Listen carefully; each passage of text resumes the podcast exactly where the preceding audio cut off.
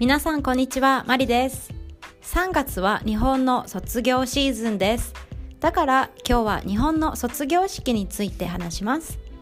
初級レベルの内容です。日本の卒業式は大抵3月にあります。入学は大抵4月です。入学シーズンと桜のシーズンは大体同じですから、入学する頃はよく桜を見ました。卒業式でよく歌を歌います。代表的な卒業ソングは蛍の光や仰げば尊しなどです。そして卒業証書という紙をもらいます。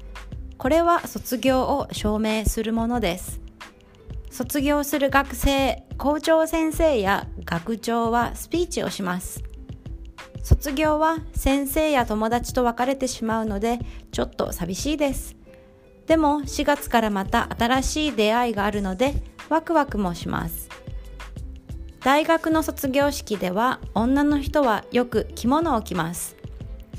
私も振り袖という着物を着て友達とたくさん写真を撮りました。男の人はよくスーツを着ますが着物を着る人もいます。卒業式には大抵両親が来ます。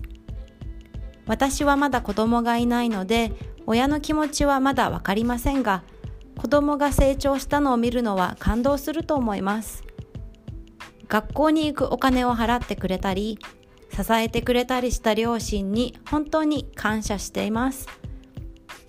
卒業した後、数年に1回、同窓会という集まりがある学校もあります。久しぶりに同級生に会うと本当に懐かしい気持ちになります。3月に日本に行った時に振り袖を着ている若い人を見たら、その人は卒業式に出る人かもしれませんね。ご卒業おめでとうございますと言ってあげたらきっと嬉しいと思います。音声のスクリプトは Marie's Japanese Class でダウンロード可能です。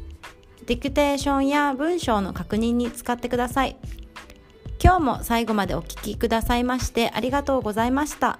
また次回もお楽しみに。